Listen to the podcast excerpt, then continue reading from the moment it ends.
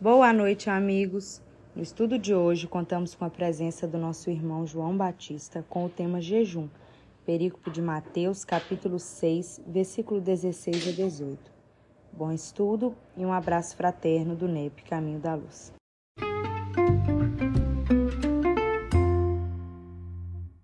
Mais uma vez, nosso estudo, começar o nosso estudo. Vamos fazer a nossa oração. Muito gratas a Deus, muito mesmo nos conduzir né, até aqui e por nos fortalecer, não, deixando, não nos deixando sucumbir diante de nós mesmos, né, da má vontade de vez em quando, da desesperança, da falta de fé, de confiança, e nos manter aqui nesse grupo que nos sustenta, né, gente? Esse grupo nos, nos sustenta. Vamos lá, Senhor Jesus, mestre amigo, mais uma vez aqui, Senhor, contando com a tua presença, com a força que nos concede, para que assim possamos continuar. Estamos, Jesus, na reta final de um ano de muito estudo, de muitas reflexões. Dá-nos forças, Jesus, para que tudo isso que aqui tivemos possa ter achado lugar no nosso coração e que possamos assim sermos melhores do que antes. Abençoe essa nossa equipe, abençoe nosso grupo. Nesse momento se faça na sala de cada um de nós um pronto-socorro espiritual, a nos atender corpo e alma. Muito obrigado, Senhor. E assim, atendidos pela tua misericórdia e bondade, que nós sejamos mensageiros da paz, da harmonia, da alegria, do bom pensamento da boa palavra e de boas ações. Muito obrigado, Senhor. Ser conosco e assim seja. Vamos lá então, né, gente? O João Batista está aí mais uma vez conosco. Vai falar um teminha básico, assim, fácil de ser entendido, fácil de ser explicado, né? E sobre o jejum. Então vamos lá com o João Batista. Queridos irmãos e irmãs de grupo aqui de estudo, roguemos a Jesus, o nosso Mestre, para que nós possamos aproveitar essa hora, hora e meia que iremos passar aqui, estudamos, estudando o Evangelho sob a luz da doutrina espírita, para que ele possa fazer diferença na nossa vida de espíritos eternos. Tia Conceição me deu a incumbência de falar a terceira parte. Nós estamos no Sermão da Montanha, no, no capítulo 6 de Mateus, e me, me coube os versículos 16 a 18 eu trouxe a, a, a versão de João Almeida Ferreira e também trouxe a versão da Bíblia de Jerusalém para a gente examinar. Quando jejuardes, nós vamos lembrar que Jesus está falando é, de três obras da caridade. Falou da primeira obra, que foi a caridade, que foi a Denise Lino que falou para nós. Falou da segunda obra, que foi a oração, que a Silva falou para nós semana passada. E a terceira obra é o jejum. E aí Jesus está dando a recomendação. Quando jejuardes, não tomeis um ar triste como os hipócritas, que desfigura o semblante para que os homens vejam que eles estão jejuando. Em verdade vos digo que já receberam a sua recompensa. Vós, porém, quando jejuardes, ungi a cabeça e lavai o rosto, a fim de não mostrardes aos homens que estáis jejuando, mas somente o vosso Pai que está em secreto, somente a vosso Pai que está em secreto. E vosso Pai que vê em oculto vos recompensará. Isso é a versão de João Ferreira de Almeida é, é, atualizada. Aqui agora nós vamos ter a versão de é, é Bíblia de Jerusalém. Jejuar em segredo. Quando jejuardes, não tomeis um ar sombrio como fazem os hipócritas pois eles desfiguram seu rosto para que seu jejum seja percebido pelos homens. Em verdade vos digo, já receberam a sua recompensa. Tu, porém, quando jejuares, unge tua cabeça e lava teu rosto, para que os homens não percebam que estás jejuando, mas apenas o teu Pai, que está lá no segredo, e o teu Pai, que vê no segredo, te recompensará. Jesus está falando para nós aqui de jejum. E essa é uma prática que não é muito usual no nosso tempo com relação à religião. É, e eu fui pesquisar porque ah, eu participo de um outro grupo de estudo. Quando, quando a tia me deu o texto, eu falei assim, opa, vou no NEP Search. E o NEP Search tem uma bibliografia extensa para nos ajudar no tema. Tem duas bibliografias minúscula para ajudar. Vou até sugerir a eles um aqui depois, lá no, no, no site lá do Jonas, Jonas Poli lá. É muito pouca informação. Mas eu participo de um outro estudo, coordeno outro estudo da minha casa aqui da Seja, que é domingo à noite, que nós estamos estudando o Evangelho Redivivo. E é um, é um, um texto da, da FEB, que depois do estudo aprofundado, eles sugerem o Evangelho Redivivo. Nós estamos estudando o Evangelho de Mateus, que nós estamos no capítulo 11, nós já passamos desse, dessa parte aqui, e tem uma parte que eles comentam sobre jejum, e a gente trouxe aqui também. É, a abordagem, eu trouxe a primeira abordagem de Emmanuel no livro Caminho da Luz, que inclusive não está citado lá no, no NetSearch, depois eu vou sugerir. É jejum, o jejum e a oração. Os, está no livro A Caminho da Luz Emmanuel. Os cristãos, contudo, não tiveram de início uma visão do campo de trabalho que se lhes apresentava. Não atinaram que, se o jejum e a oração constituem uma grande virtude na soledade, mais elevada virtude representam quando levados a efeito no torvelinho das paixões desenfreadas, nas lutas regeneradoras, a fim de aproveitar aos que os contemplam. Não compreenderam imediatamente que esses preceitos evangélicos, acima de tudo, significam sacrifício pelo próximo, perseverança no esforço redentor, serenidade no trabalho ativo, que corrige e edifica simultaneamente. Retirando-se para a vida monástica, povoaram os desertos na suposição de que se redimiriam mais rapidamente para o cordeiro. Uma ânsia de fugir das cidades populosas fazia então vibrar todos os crentes, originando os erros da idade medieval quando o homem supunha encontrar nos conventos as antecâmaras do céu. O Oriente, com seus desertos numerosos e os seus lugares sagrados, afigura-se o caminho de, todos quantos desejam fugir dos antros das paixões. Só a grande montanha da Nítria, de Nítria chegou a possuir 30 mil anacoretas, exilados do mundo de seus prazeres, des, seus prazeres desastrosos. Entretanto, examinando essa decisão desaconselhável dos primeiros tempos, somos levados a recordar que. Opa, desculpe aqui. Deixa eu voltar. Somos voltar, somos. Entretanto, examinando essa decisão desaconselhável dos primeiros tempos, somos levados a recordar que os cristãos se haviam esquecido de que Jesus não desejava a morte do pecador.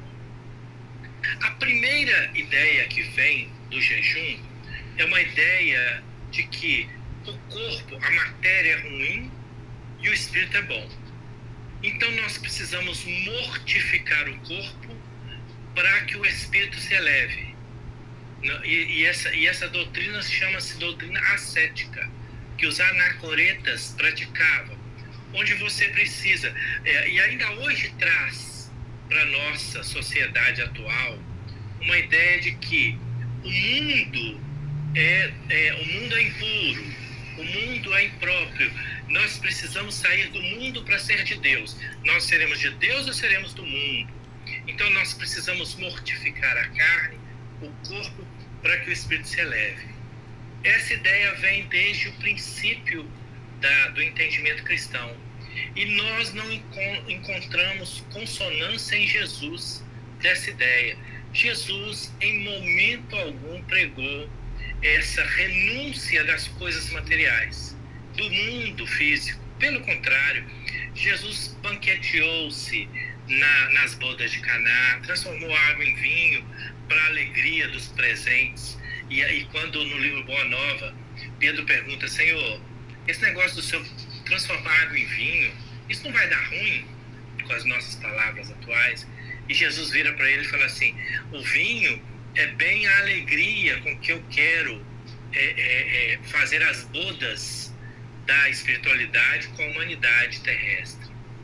É bem a alegria dessas bodas que aguardo, que quando João Batista vê Jesus, fala assim: o amigo do noivo se alegra quando vê o noivo com a noiva.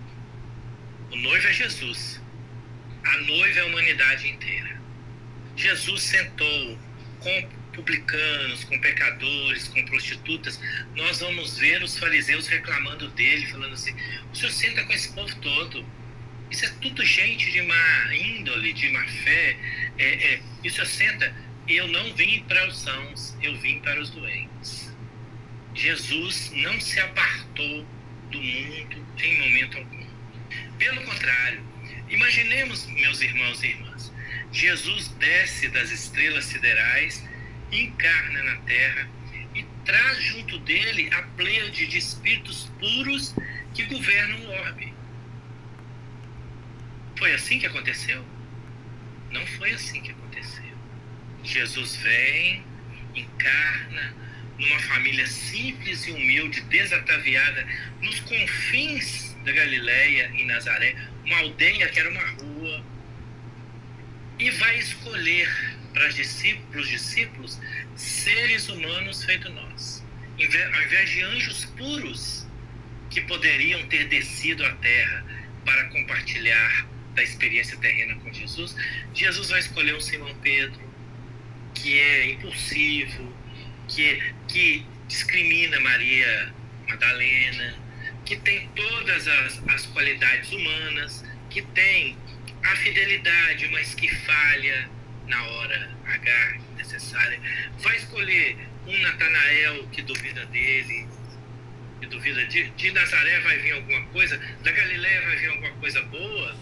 E, aí Jesus vira quando, quando André foi convidar Natanael, olha, nós descobrimos um profeta e tal. Ele falou assim, da, de Nazaré vem alguma coisa, da, da Galiléia vem alguma coisa boa, além de pães de legumes e peixes. E Jesus vira para ele assim, eu vi quando você estava lá debaixo da árvore, falando essas coisas. E ele se, se assusta. Jesus vem viver uma vida física, é, chamando para o apostolado, para discípulos, pescadores, pessoas simples do povo, não escolheu, escolheu doutores da lei, não escolheu a grande intelectualidade, escolheu corações simples e dispostos ao trabalho.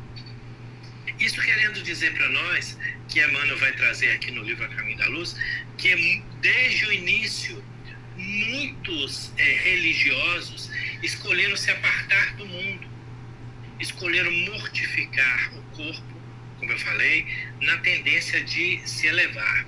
E isso traz algumas religiões, ainda hoje, é, é, os jainistas da Índia, eu fui pesquisar, propõem a mortificação do corpo pelo jejum até a morte pela fome, como uma forma de alcançar o paraíso, como uma forma de negar a, a, a o paraíso. Os judeus tinham a, a, a costume do, do, do jejum, mas era um costume de um dia. Quando, quando alguém queria negociar com a divindade, ele é, ficava, fazia o jejum na tentativa de se é, é, de negociar algo, como alguém que tenta é, é, fazer uma promessa, Senhor, olha, eu vou me abster disso para conseguir aquilo. Deixa eu abrir um parênteses aqui que eu estava ouvindo Rubem Alves outro dia. Que ninguém, ninguém promete a Deus coisa boa. Todo mundo só promete a Deus privação. Ele fala, o Rubem Alves fala assim: ninguém promete a Senhor, se eu conseguir a graça que eu estou querendo, eu vou ler um poema de Fernando Pessoa para o Senhor todos os dias, seis horas da tarde.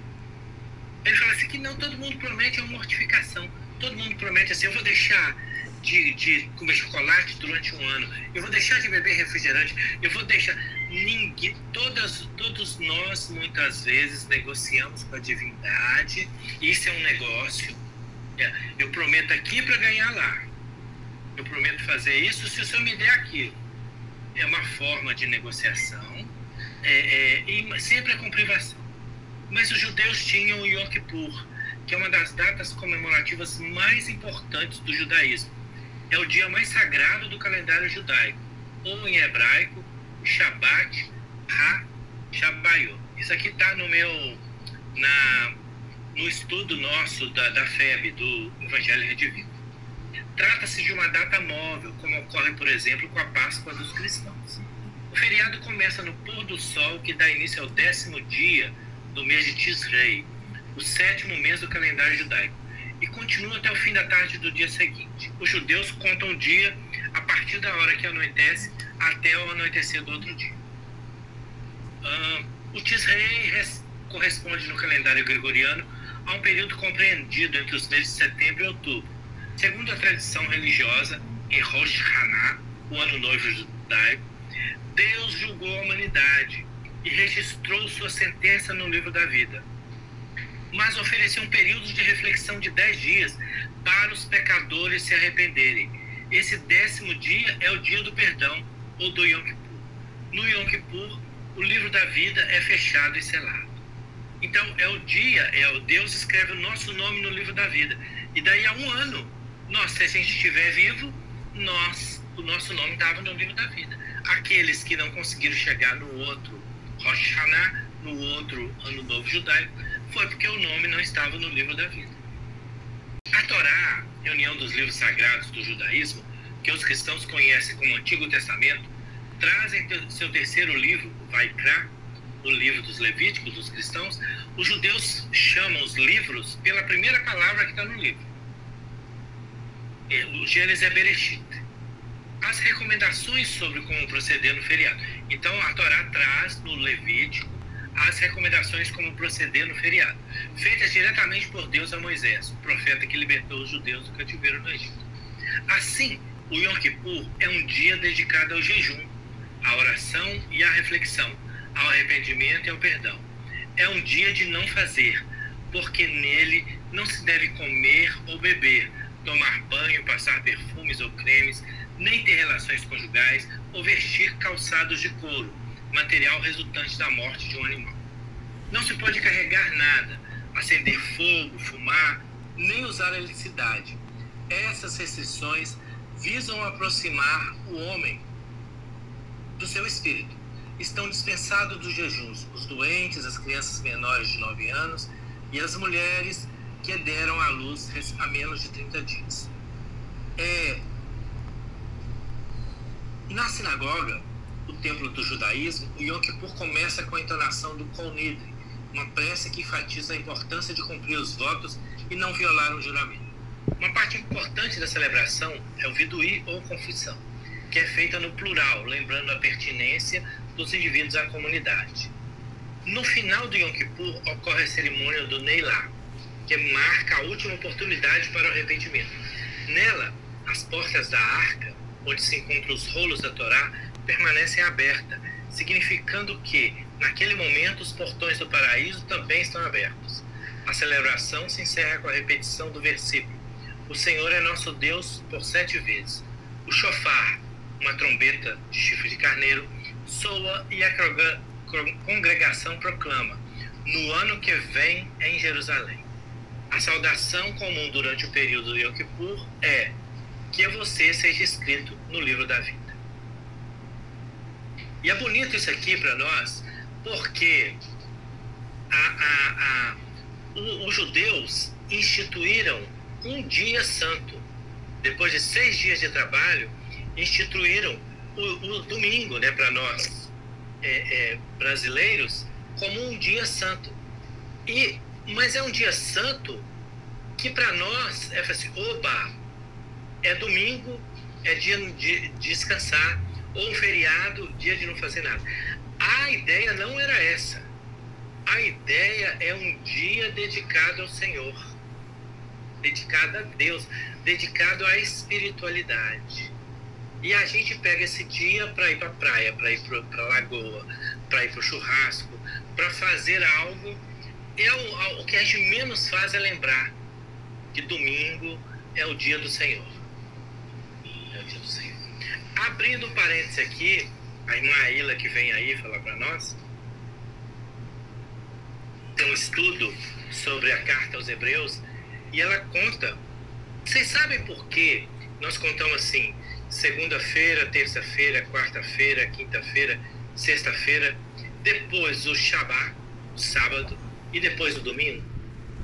Se alguém aqui sabe me falar como é que os espanhóis contam esses dias? É lunes. Lunes, martes, viernes. Vai aí. É miércoles. Miércoles. que mais? Ah, tem outros lá. Cada nome mais louco que outro, né, Zé Carlos? É, Sabe que nomes são esses? É, é luna, lunes. É luna. é É lua. dos astros. E, e segunda-feira em inglês? Cadê o Fernando aí? Como é que é, Fernando? Segunda em inglês. Monday. Dia da lua. E o domingo dos ingleses? Sunday é o dia do sol. O- os tanto os espanhóis quanto os ingleses usam os deuses pagãos para marcar os dias. Pagãos usa Marte, Vênus, é, todos é, é, Júpiter, tá? Eles usam os dias para marcar. Já o dia de Júpiter, o dia de Marte, o dia de Vênus, o dia do- da Lua, o dia do Sol, os judeus não deixaram isso acontecer no Brasil. Os judeus falaram, pode parar. É o primeiro dia, segunda-feira. É porque a semana começa no domingo. Aí o segundo dia é segunda-feira. Terça-feira, quarta-feira, quinta-feira, sexta-feira e o sábado. Ou seja, nós, nós é, é, é, portugueses do Brasil, não seguimos, não cultuamos os deuses pagãos que os ingleses e que os espanhóis cultuam quando falam os dias da semana. João, tia. só um minutinho. Você está no estudo do Evangelho Rede Vivo, um ou dois? Dois. Livro Que é o dois, de Mateus. É. Eu tenho, só tem PDF, tia. Não tem. Você, você é analógica, eu sou digital. É, eu, não, eu, não, eu ainda não dou conta de PDF, não. Tem que ser tudo assim. É, o dois, tia, são 700 páginas de Mateus. É, Delicioso. Coisa Uhum. maravilhosa. Que a gente, a gente fez. O, a gente fez o sistematizado lá na Seja. São cinco ou seis livros. Depois nós passamos para o aprofundado. Também são cinco ou seis livros. é, E aí, depois que acabou, falou, estudar o que agora, estudar o que agora? Aí veio o pessoal que trouxe da FEB, falou assim, ó, a FEB recomenda ir pro Evangelho Redivivo. é. Que vai estudar os evangelhos. É, que vai estudar pormenorizadamente. Maravilhoso. É, lá na Seja, o nosso estudo é domingo, viu, gente? Se alguém quiser participar, 7 às 8 da noite. É, ô tia, e é online. Tá online. É, e a gente vai devagar, vai lendo e comentando. Não tem pressa de acabar o capítulo. Pressa alguma. E se quando a gente não, não consegue, e a gente às vezes não, não tira as dúvidas, nós não temos a pretensão de esgotar a dúvida. Porque nós, não temos do dono da verdade. Às vezes chega numa situação lá para você, ó gente, aqui uma parte entendeu dessa- forma, outra parte entendeu da outra. E aí? Nós não temos ninguém acima que possa dirimir uma dúvida, não tem professor. Uhum. Mas a tenta, se esforça para não ter dúvida. Mas voltemos aqui ao, ao- ao jejum. Os judeus não tinham o hábito do jejum é, é, é, de. Viu, pessoal? Mas tinham o hábito quando eles achavam que estavam. Quando eles eram perseguidos, quando eles eram invadidos, quando eles estavam com uma praga, ele- porque eles viam nisso que Javé está virado com eles. Então eles faziam, vestam roupa em pano de saco, rasgavam as vestes, faziam jejum, faziam penitência, oração, para ver se eles aplacavam a ira de Deus. Porque eles estavam naquela ideia da ira de Deus. Esses textos que ele trouxe são muito bacanas porque mostram o ritual judaico mesmo, né? Como que é ritualístico, né? A, a reunião deles, né? Mas é lindo demais, hein, Silmar? É, não é? Muito lindo, Muito. Ele- Eles têm 5 mil anos de experiência, né, Silmar? Eles são nossos irmãos mais velhos. São aqueles que vieram com, com, a, com a incumbência de nos ensinar a o culto do Deus único. É, são, são os nossos irmãos mais velhos. João, só para finalizar aqui, e na, na, na atualidade são é a mesma, a mesma, não sei se fala liturgia, a, a mesma forma continua até hoje, nos dias de hoje. Acho que sim. Sim, ele segue a Torá. Eu estava vendo um documentário, Simar, de, de judeu ortodoxo. Eles seguem a lei fielmente, os 520 e tantos mandamentos de Moisés, fiel, fiel. A gente andou lá pelos bairros judeus lá na Europa procurando é, algum vestido característico, né? Aí nós só vimos um, só um, cabelo enroladinho. Roupa preta, chapéu na cabeça. É, Isso, eles seguem. Eles estão muito nos Estados Unidos, tia. Eles, porque com, com o Holocausto, eles mudaram para uma colônia nos Estados Unidos, em Nova York, extremamente fechada, e, e em Israel. Eles, eles chegam a ponto, Ismael, para todos aqui, de não servir ao exército israelense, porque eles acreditam que Deus irá defendê-los. Eles não precisam nem seguir ao exército, tá? Servir ao exército. Vocês me perdoem aí, eu, eu, eu vim para o computador, o MacBook, porque os trem da Apple dá menos problema e já, já deu pau aqui. O outro, meu branquinho lá, nunca deu pau. Viu? Aqui, Rosângela colocando. Aqui eles se vestem a caráter, eles não se misturam, eles não conversam com outras pessoas, eles se acham os, os, os guardiões, da, guardiões da lei. Da lei e esperam a vinda de Deus. André levantou a mão, vai lá. João, boa noite. É, sobre a, a reunião que você falou é, domingo, é, qual que é o link? Como que entra a pessoa? Pode ir? Se você quiser, eu mando para você, porque é, é- é de Patinga aqui, da minha casa espírita. Então eu Ok. estudo como os outros estudam de casa espírita. Se você quiser, eu te mando o link, todo domingo. Quero sim, obrigado. Mando sim. Obrigado. Continuemos aqui. Interesso. Oi? Elizabeth também interesso. Ah, tá. Eu, cês- cês- eu, eu tenho que guardar depois de vocês, eu, eu mando. Você é aqui daqui de Patinga, Elizabeth? Fabriciano. João, manda pra mim que eu encaminho pra ele. Ah, mando sim. Todo, todo domingo eu mando, eu, eu jogo lá para todo mundo. Obrigada. Jejum é um ato de abstinência. Vou voltar lá. Aí, de- deixa eu voltar de novo aqui, desculpa. É um ato de abstinência total ou parcial de alimentos durante um período limitado de tempo, geralmente praticado por razões morais ou religiosas. As máximas religiosas a respeito do jejum variam entre o zoroastrismo, que o proibia, e o jainismo, que ensina que o alvo do fiel é uma vida de desprendimento sem paixões, que culmina idealmente pela, na morte pela fome induzida espontaneamente. Jainismo é uma corrente indiana, uma da- das correntes do indianismo, que não é muito praticada na Índia. Quase todas as religiões promovem ou sancionam o jejum de alguma forma. Nas religiões primitivas, é frequentemente um meio de controlar ou aplacar os deuses, de produzir virilidade ou de fazer preparativos para observância cerimonial, tal como a iniciação ou luto. O jejum era praticado por gregos antigos quando consultavam oráculos, por índios norte-americanos para obterem seu totem particular, ou por xamãs africanos para entrar em contato com os espíritos. Muitas religiões orientais o praticam para obter clareza de visão e entendimento místico.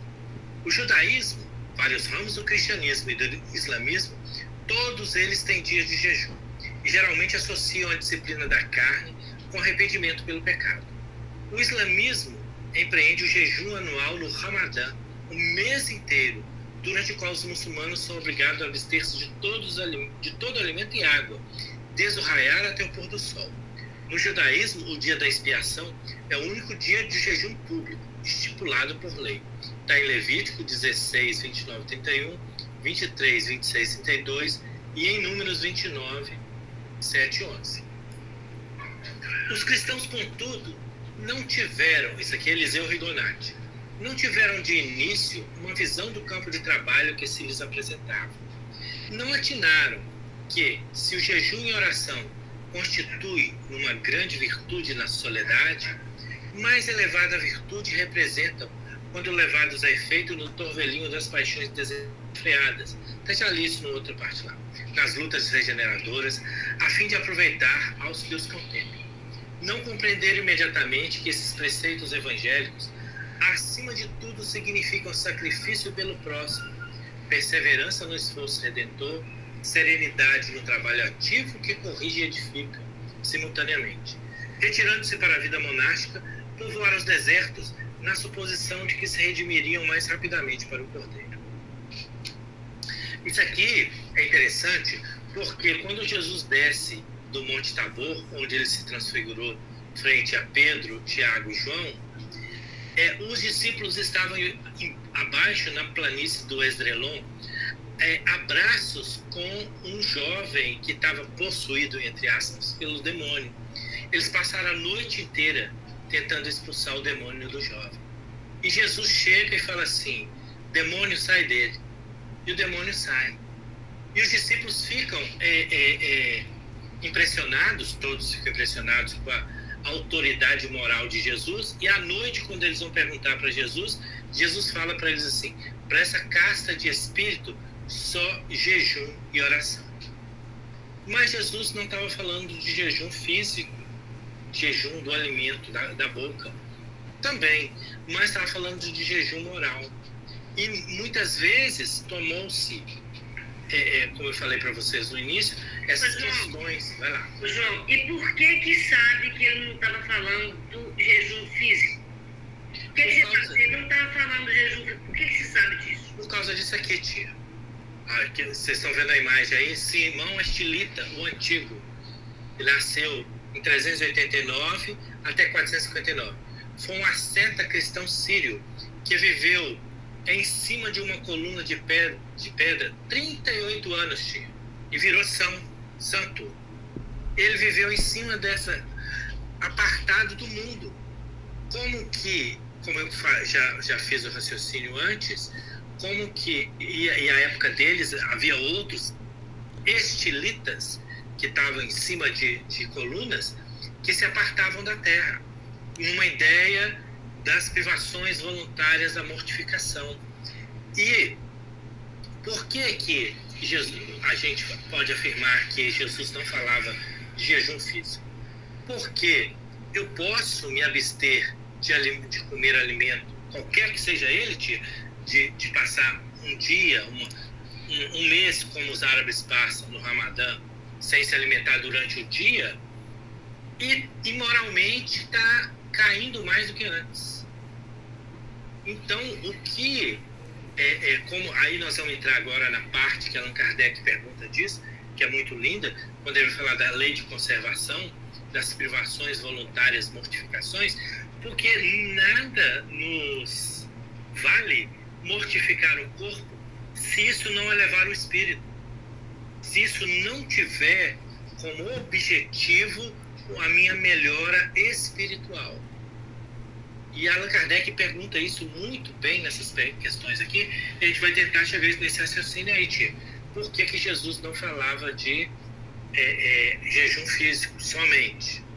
E Allan Kardec começa a perguntar na questão 718, quando vai falar das, da lei de conservação das privações voluntárias mortificações.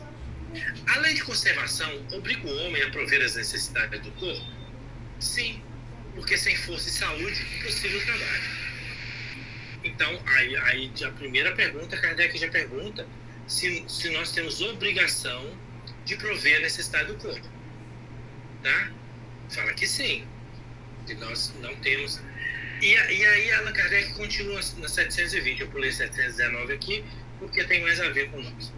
São meritórias aos olhos de Deus as privações voluntárias, com o objetivo de uma expiação igualmente voluntária?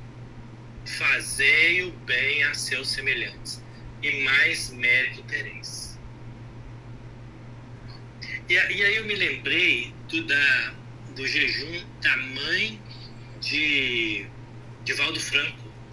E ele, criancinha pequena, em Feira de Santana, e ele contando pra gente, tá inclusive no filme dele, que senta-se todo mundo à mesa e a alimentação era muito pouca.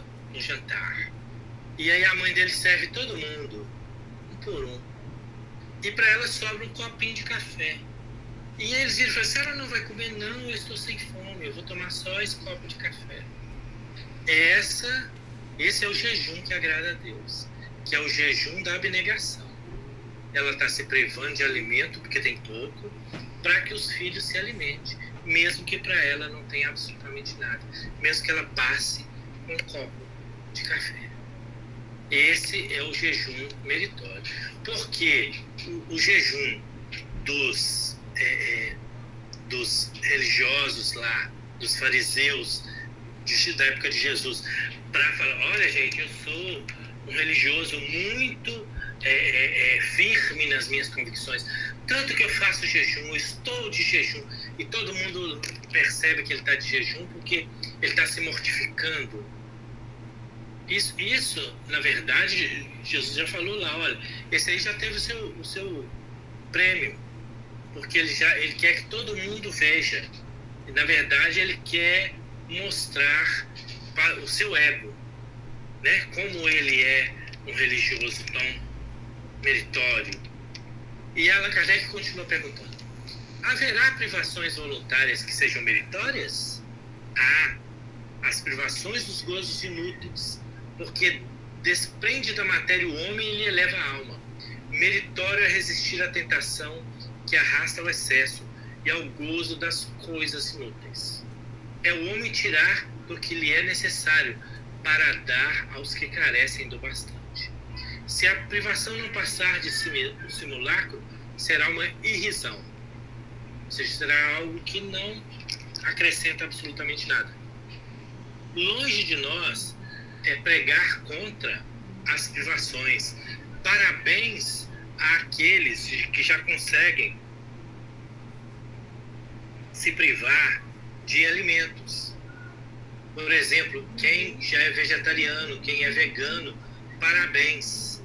Que se sigam a, a essa filosofia, parabéns para quem segue. É, mas não há na doutrina espírita uma colocação nesse sentido. Agora, isso é evolução, porque a gente se alimentar pela crueldade com os animais, é, é, a, por exemplo, aí, e a gente precisa tomar muito cuidado na sociedade atual que nós estamos. A gente, é, eu, eu não sou vegano nem vegetariano. A gente consome ovos. As galinhas, para produzir aqueles ovos, vivem a sua vida numa gaiolinha. E nós estamos numa, numa, num movimento para que as galinhas sejam libertas daquela gaiola. Porque elas nascem, vivem para pôr ovos e nunca saem daquela gaiola. Para pelo menos ter ovos de galinhas felizes, de galinhas que ciscam no terreiro, no quintal.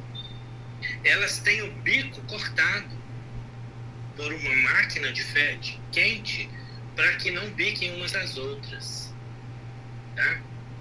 Então, é, a, a humanidade precisa crescer em, primeiro, em bem-estar animal e chegar no ponto em que a gente não precise se alimentar dos animais.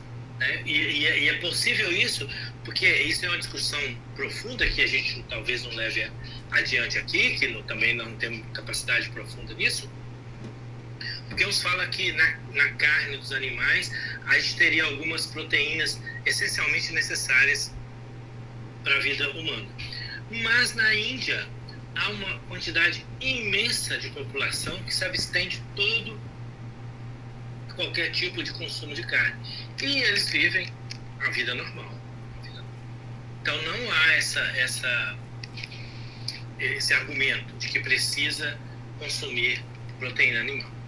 Mas aqui Allan Kardec vai falar para nós que o jejum é o jejum que tem mais utilidade, é o jejum espiritual. Uma vez que não devemos criar sofrimentos voluntários, que nenhuma utilidade tenha para outra, devemos cuidar de preservar-nos para que preve, prevejamos ou, ou dos que prevejamos ou nos ameacem. Deixa eu ler de novo que eu me enrolei aqui na pergunta.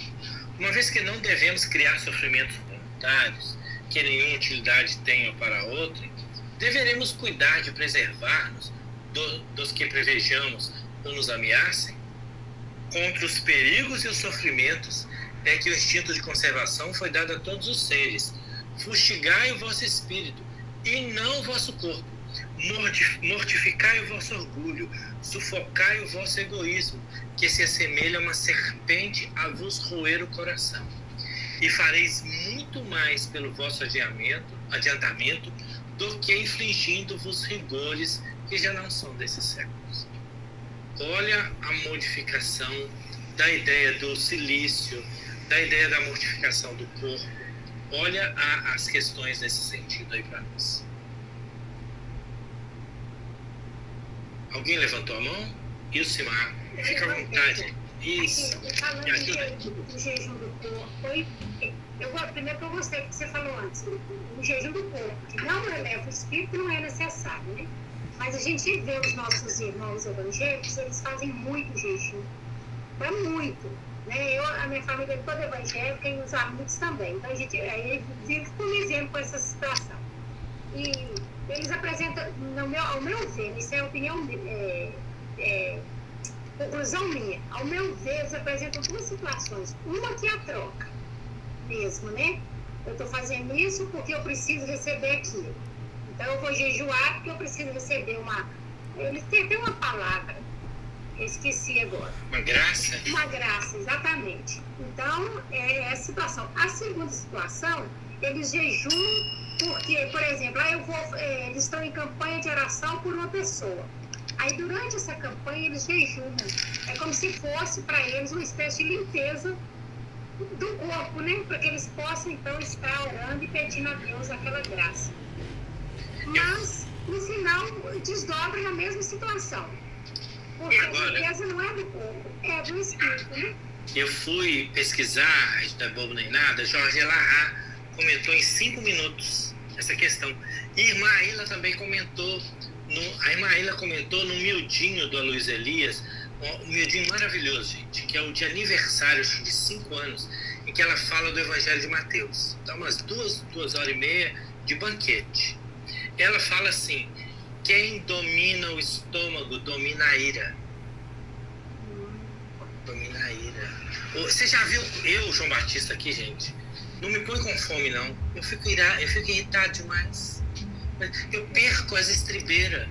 É, na verdade, isso mexe com o profundo da gente. Por exemplo, na infância, a gente, a gente passou alguma necessidade, alguma época, sabe? Assim, de, de, não de fome, aquela fome do Nordeste lá, ou da África, mas a gente passou alguma insegurança alimentar. Gente, é, é, então, assim, isso, isso é a, a, quando a gente domina o, o, corpo. Então, você está melhorando o seu domínio das emoções. Você consegue. O corpo está falando para você: eu estou com fome, eu estou com fome, eu estou com fome. Você, eu não vou comer agora. Eu, eu, tô, eu estou de jejum, eu só vou me. alimentar. Tal hora. Eu estou falando para João Batista aqui, viu, tia? Estou falando para você. É porque a gente precisa se dominar. Porque na hora que a ira vem, eu não domino. Mas se eu já começo a me dominar, eu, eu consigo. Porque o, a, o que, que a doutrina fala pra gente? O espírito é senhor da matéria. Mas nós não somos senhor da matéria. O dia que a gente. Que a gente como é que. O que, que Allan Kardec pergunta assim? Você quer falar primeiro, tia? Depois eu termino. Vai, vai. Não, pode concluir. Depois Porque Allan Kardec pergunta assim: por que, que os espíritos infelizes, inferiores, é, é, nos obsidiam? Fala assim: é porque a gente ainda não tem império sobre nós mesmos. Porque o dia que eu tiver império sobre mim, ninguém vai me desequilibrar. Eu não tenho ainda. Aí talvez o jejum seja um caminho. Ah, porque ela, é, é, Jorge ela fala assim, não, eu vou me abster de refrigerante. Eu gosto muito, eu amo chocolate, mas eu vou ficar sem comer chocolate, porque eu quero oferecer esse sacrifício a Deus.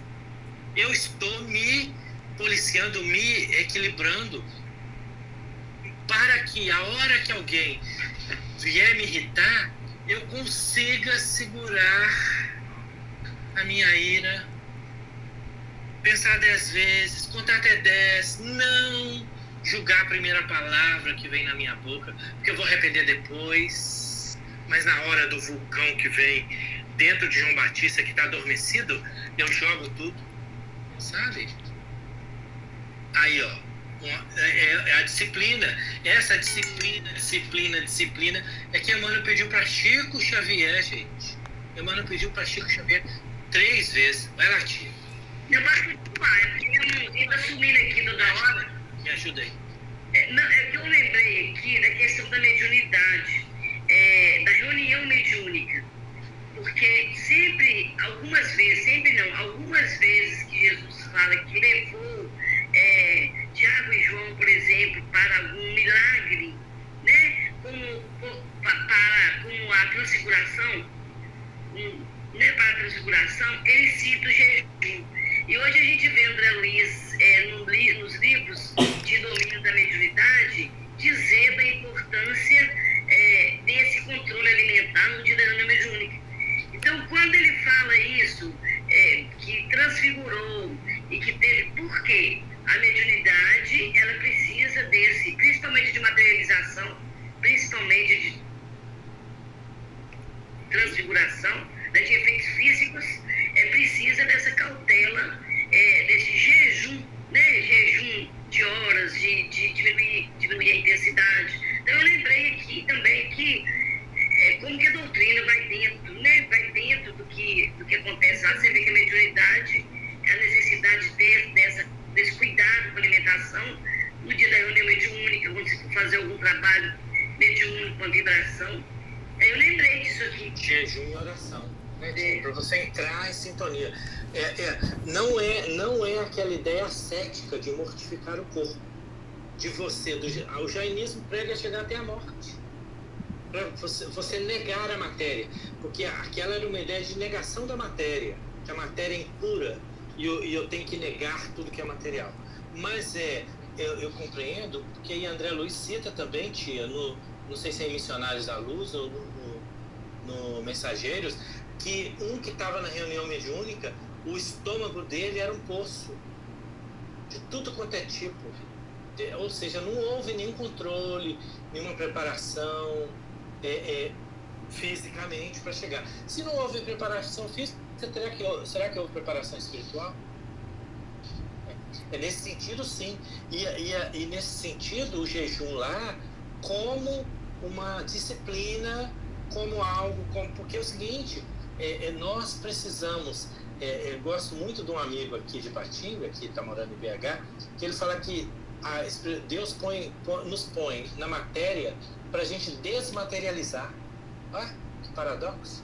Joga a gente na matéria mas para te dar o verdadeiro valor para a matéria e aprender a importância do corpo, que é o, que é o nosso jumentinho, como dizia Francisco de Assis, que nos leva, mas dá a importância real dele como um instrumento, que nós vamos ser convidados a, largá-lo, a largá-lo um dia. Ele, nós não somos, nós somos espírito eterno. Nós estamos na carne. Daqui a um tempo nós vamos estar fora dela. Simão Pedro que fala que ele é ele, ele é encarnado, mas é muito encarnado. Tem muita carne. É, brincando com a gente nesse sentido. Isso é a gente dá o verdadeiro valor real necessário. É o meu instrumento. Eu vou cuidar dele. E, e até uma alimentação é, frugal e regrada é cuidar do corpo. Porque a gente morre muito mais por excesso do que por falta. Por excesso de alimentação gordurosa, excesso de carne, de proteína, do que. Eu falo para João Batista aqui, quem sabe João Batista. Ele tá com fone de ouvido aqui, quem sabe ele escuta. Então, é, eu, eu cre, quero crer que Jesus, quando falou isso para nós, não não não estava nos pedindo para fazer jejum material, mas jejum sim da palavra boa, do pensamento reto, né? da, das, da espiritualmente correto. Porque, tia, Yusimar e outros colegas todos, que me adianta se eu não tiver, se eu falar a língua dos homens e dos anjos, se eu não tiver amor, de nada adianta. Se eu, eu vou fazer um jejum material, vocês vão me ver assim, ascético, seguindo ritualmente toda a lei, os profetas, fazendo tudo que a lei manda. Muitas vezes Jesus é, é, repreendeu os fariseus que seguiam a lei, sepulcros é, é, caiados por fora e podres por dentro. Vocês seguem a lei aqui quando está todo mundo vendo, mas dentro de vocês não tem lei. Vocês não entram nos céus nem deixam ninguém entrar. Os, a, os publicanos e as prostitutas entrarão primeiro que vocês no reino dos céus. O que quer, quer querendo dizer isso para nós? É justamente essa questão da íntima de cada um. E aí, aí Allan Kardec vai perguntar para nós, na questão 893, qual a mais meritória de todas as virtudes. Toda virtude tem o seu mérito próprio, porque todas indicam progresso na senda do bem. Há virtude sempre que há resistência voluntária ao arrastamento dos maus pendores. Olha que coisa bonita! Há virtude sempre que há resistência voluntária ao arrastamento dos maus pendores. A sublimidade da virtude, porém, está no sacrifício do interesse pessoal, pelo bem do próximo, sem pensamento oculto. A mais meritória é que se assenta na, na mais desinteressada caridade. Que me adianta fazer um, um, um, um jejum, seguir a lei, seguir a doutrina espírita, seguir o livro dos espíritos inteirinho, se eu quero com isso me mostrar melhor que os outros, se eu quero com isso reconhecimento da sociedade, da casa espírita, nós, João Batista, né, é com muita unção, né? ele fala assim, um irmão tão doce, tão melífluo, mas é só da boca para fora. A gente vai lembrar do irmão Jacó, do livro Voltei, Frederico Fingner, que foi presidente da FEB e foi, na época, é, executivo da Odeon, que era uma indústria de disco, né, de LP que existia no Brasil. E quando ele desencarna, ele vê espíritos simples com muito mais luz que ele. E ele olha para ele e fala assim: cadê? E aí a filha dele, Marta Figner, vem falar para ele que ele construiu muito para fora, muito. Ele construiu um parque gráfico onde Chico Xavier é, publicava seus livros. E isso rendeu é, dinheiro para muitos trabalhos assistenciais, mas ele não construiu a iluminação interior dele. Ou seja, o nosso maior desafio e finalidade última é nos construir intimamente. Para isso, nós vamos fazer o que for necessário. Se for necessário que a gente faça, o outros, é, jejum, que a gente faça. Se é jejum material, que a gente faça. Mas cuidado, porque a gente pode fazer muito jejum material e não fazer jejum espiritual. O mais meritório é eu tirar do meu bolso para um trabalho voluntário, para o trabalho que, que o pessoal faz aí de assistência às pessoas famintas, a dar é, pão para quem tem fome, esse, vamos lembrar da viúva, é, do óvulo da viúva. o povo trocava dinheiro, para moedinha de centavo, para jogar lá no, no gasofilácio, que era um chifre de carneiro, que tinha sete no tempo.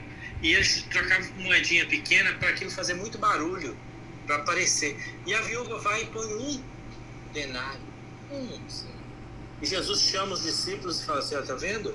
Aquela viúva deu mais que todos os outros, que ela deu daquilo que lhe falta. Os outros deram da sobra. A gente está dando a roupa que não serve mais na gente. Aquele tênis que às vezes tem até vergonha de doar. E, o, e ela está dando daquilo que falta, não do que sobra. E a gente que a gente tenha isso em mente. Nada que isso não seja uma situação para a gente, eu vou parar aqui de novo a apresentação e voltar para poder passar o diapositivo. Que não seja uma situação para a gente recriminar quem quer que seja, tá? Mas que a gente possa. É, eu acho que acabou também a apresentação, esse último. Viu? É isso, estamos na última. É, então, que, que, que tinha hoje para a gente tirar de, de Jesus recomendando para a gente que a gente não, é, é, quando a gente for jejuar, que a gente não faça isso de uma forma é, para se mostrar, mas que a gente jejum em silêncio. Ah, eu anotei um pedacinho aqui de Jorge Elahá, que ele pôs assim também. É, jejum como uma virtude é, é, para as outras religiões. Capacidade do ser humano de vencer a gula. Viu, Simar? A gente jejuar com uma capacidade. A gente vence a gula, meus irmãos. Cuidado. A, do, a, a doutrina espírita às vezes faz aquela, aquela reunião lá, aquele estudo, e a gente fica doido para a hora do lanche. Que hora vai ser o lanche? De que hora vai parar? Pra, que hora vai ser os, os conosquinhos? A gente vai mais pensando, hum, vai ter empadinha, não vai ter pão de queijo com café. Cuidado com a gula. Será que a gente domina ou isso domina a gente? Será que a gente já consegue se abster? Eu, vou falar para vocês, eu tenho muita dificuldade para dominar o estômago. Porque mexe com as fímbrias, com o íntimo, com a sobrevivência material. E o corpo, é, é, nessa hora, tortura a gente. E é difícil. Falar, falar, falar às vezes é fácil, mas viver isso é difícil. É difícil com o corpo todo o tempo inteiro nos pedindo, nos incomodando. É, mas é nesse sentido, tia, que Jesus convida. Não é pouca, não são, não são poucas vezes no Evangelho que Jesus fala para a gente assim: olha, se você for convidado para uma reunião, você senta lá atrás.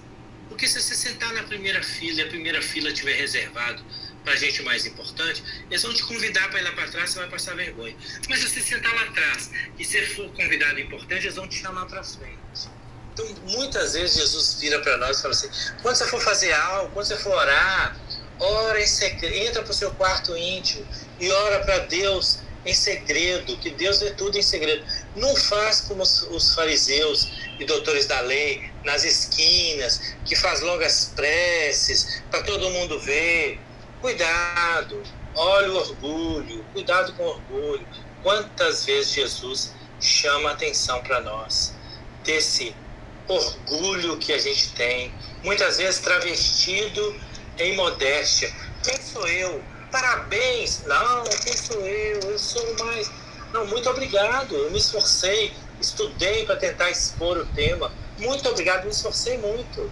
Sei que preciso me esforçar muito mais mas me esforcei para vir aqui com as pernas tremendo, com a, com, com, com a boca seca, mas a gente se esforça para vir. Então, nesse sentido, é que a gente tem que, precisa dar o devido valor às coisas. Reconhecer o valor, mas reconhecer também a necessidade de evolução.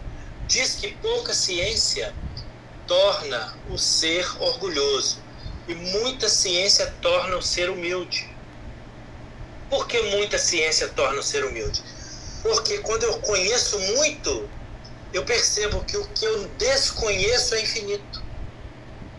Eu conheço, conheço uma parte, mas o que eu desconheço é o infinito. Quando eu conheço pouco, eu acho que eu sou dono do saber. Eu sou dono do saber todo, ninguém sabe nada, só eu sei. Eu sou o bam bam bam aqui, vocês todos façam silêncio e me escutem. Já o sábio é humilde, porque ele sabe que ele sabe, mas ele sabe que o que ele não sabe é muito mais. O que, ah, o que ele precisa saber é infinito.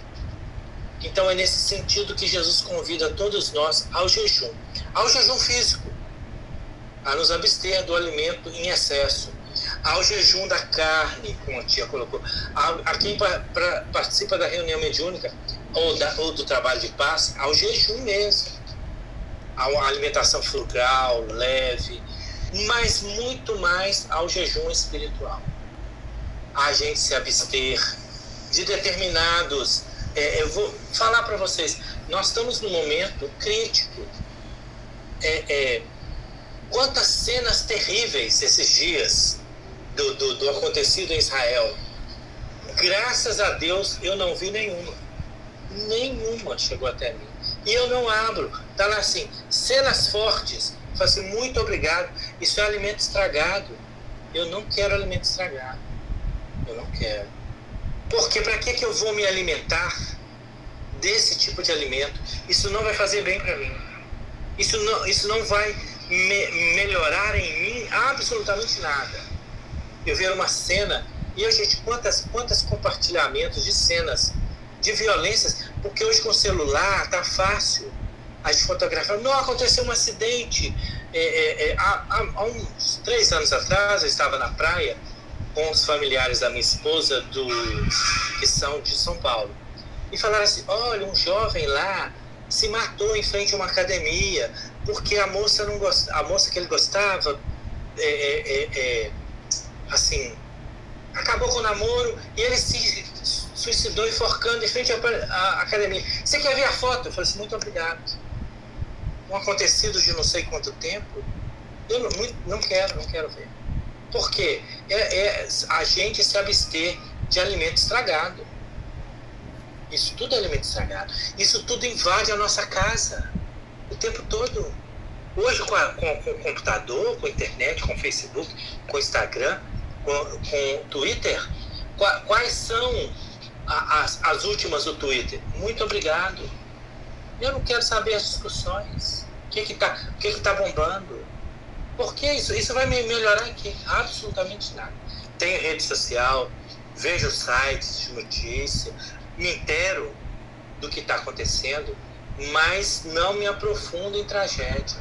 Isso não vai nos melhorar. E, e eu fico com dó, porque às vezes acontece uma grande tragédia, por exemplo, um jovem entrou numa escola depois do bullying e fez aquela tragédia. Quantos se lembram de orar pelo algoz? pelas vítimas todo mundo ora. O mais infeliz é o algoz.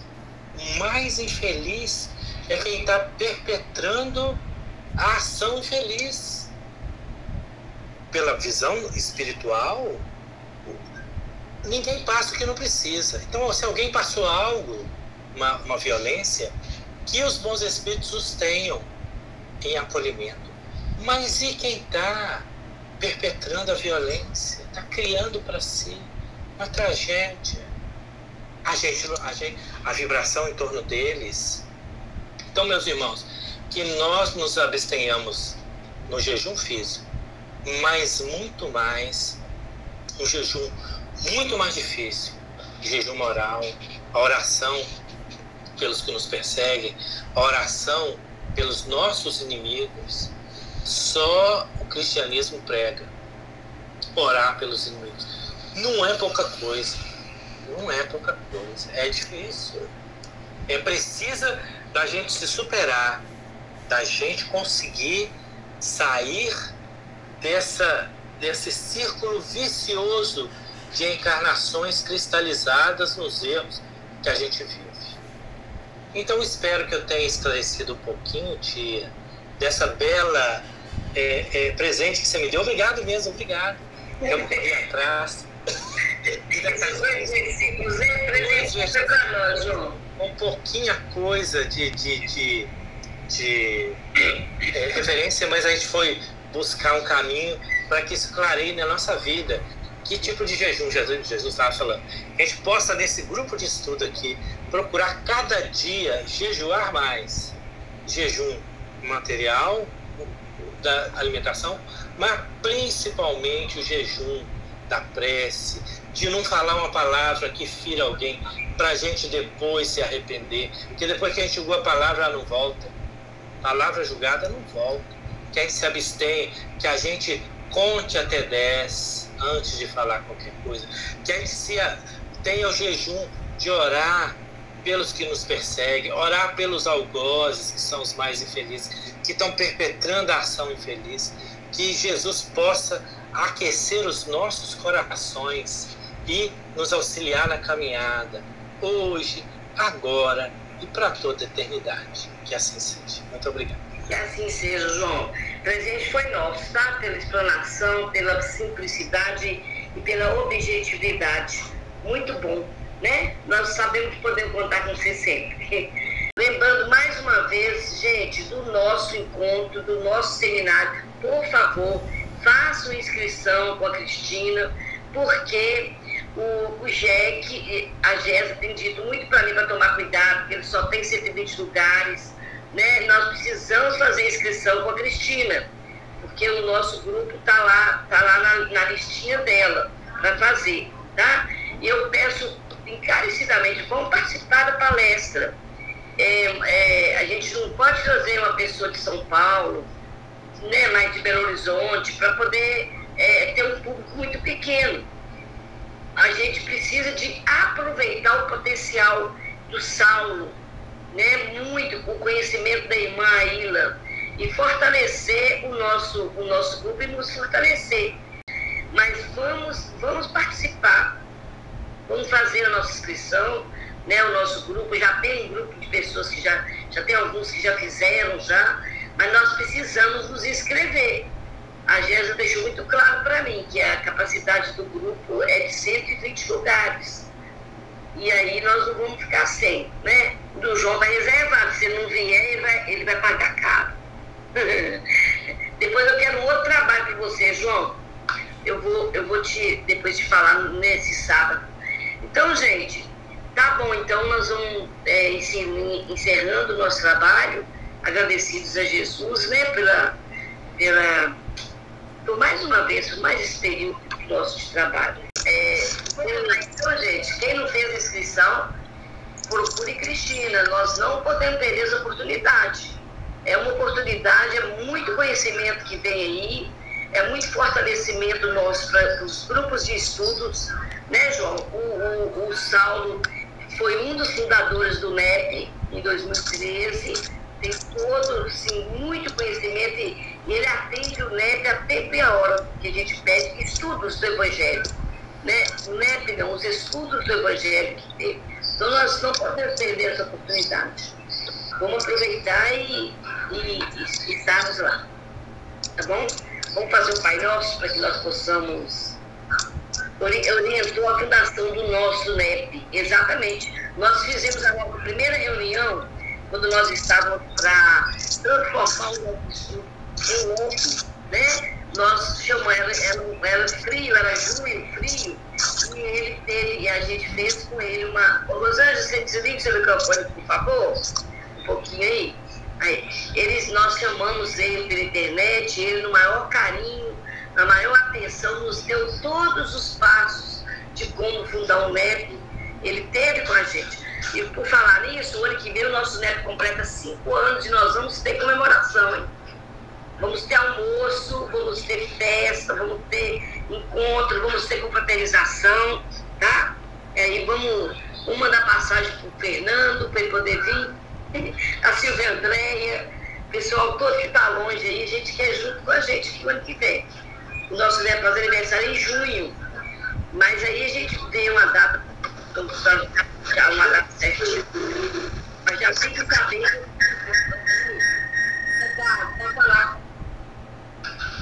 Ô tia, é, para nós pedimos é, fazer oração para pedir pelo Fernando, problema da vista dele. É, eu já estava aqui na cabeça. O nosso companheiro Fernando tem vivido uma, uma, um, um, momento difícil, né? Ele teve um problema sério na visão, ficou praticamente cego, né, né Fernando? É, ele já tem uma, uma, uma, uma, uma lesão no, no, em um olho, ele usa prótese em um olho, e de uns um, um mês para cá, mais ou menos, acho que ele teve esse problema e ele ficou totalmente cego. E agora ele está em tratamento e está recuperando um pouco a visão, né, Fernando? Você quer falar alguma coisa? Você está sem microfone. Bom. Estão me ouvindo? Estamos. Tá, muito bem. Bom, eu fui na, na realidade, eu tive um, um, um derrame que uma obstrução no meu num coágulo, num coágulo da, da minha artéria da retina ocular, tá entendendo? E isso provocou um, um estrago bem grande nela. Então, aos poucos, aos poucos eu estou me recuperando. Eu, eu fiz uma, uma operação espiritual e muita oração, muita fé. Aos, aos poucos eu, eu estou recuperando alguma coisa. Hoje é a primeira vez que eu estou conseguindo ver um esboçozinho de os rostos, entendeu? Hoje é a primeira vez que eu estou vendo. Conseguindo isso. Então eu acho que e vou precisar de treinamento, vou precisar de bastante exercício. Hoje eu vim fiz uma consulta com, com um especialista. Eu acho que aos pouquinhos eu vou recuperando. Vamos ver. Vamos ver o que tem. Muita fé. Fé não falta. Até agora não me desesperei. Continuo com calma. Acho que Deus dá pra gente o que a gente pode, pode aguentar. Não é assim? Então estou aqui, firme e forte. E agradeço muito pela força e pela oração de vocês. Vamos continuar rezando, ô, ô, ô, Fernando, vamos continuar vibrando por você, né? E te e desejar muita resiliência, né? Que você consiga, nesse momento aí, transformar esse, esse material didático que Deus colocou para você, você consiga, você consiga, consiga lê-lo, né? Que Exato. dizer com esse materialzinho que está aí na sua vida hoje. Vamos lá fazer a nossa prece, então, né? E vamos então unir os nossos pensamentos em favor do nosso companheiro, né? Que a gente sabe, sabe que pensamento é vida e é carta com endereço certo. Nos fala André Luiz e Emmanuel. Então nós vamos agora é, elevar esse nosso pensamento, formando as nossas chamas de muita saúde, muita paz, muito refazimento e pedir a Jesus querido que possa abençoar a cada um de nós, que possa, Senhor, nos trazer a tranquilidade, a paz, que possamos nesse instante formar chamas da saúde. Senhor, que nós possamos atrair de todo o universo, dos mares que circundam a nossa terra, dos pomares em frutos, em flores, toda aquela energia que revitaliza as células do nosso corpo e pacifica-nos a mente e o coração. Que possamos nesse instante, Senhor, ser merecedores de conduzir toda essa energia ao nosso companheiro, levando a ele, Senhor, a serenidade, a tranquilidade, a fé e a esperança, mas também os elementos físicos que refazem as nossas células do corpo e que elas possam agir segundo a vontade, a misericórdia e a permissão divina. Que o seu chakra frontal esteja, Senhor, receptivo a tudo isso, canalizado em seu favor. E que nós possamos, Senhor, a cada dia te agradecer por tudo que nos oferece, pois temos condições de manter o nosso corpo físico são e saudável para os fins desta nossa existência. Que possamos, Jesus, então, transformar toda a energia do universo nesse recurso para nos manter de pé em favor nosso e daquele que nos, nos cerca e daqueles que de nós precisam. Muito obrigado, Jesus, ser por nós. Que o mentor, que o anjo da guarda do nosso companheiro, possa estender uma tenda de misericórdia no seu, no seu lar, a atendê-lo segundo a permissão, merecimento, pelos nossos, pré, pelos vossos prepostos, que são trazidos à terra para, assim, nos auxiliar a caminhar.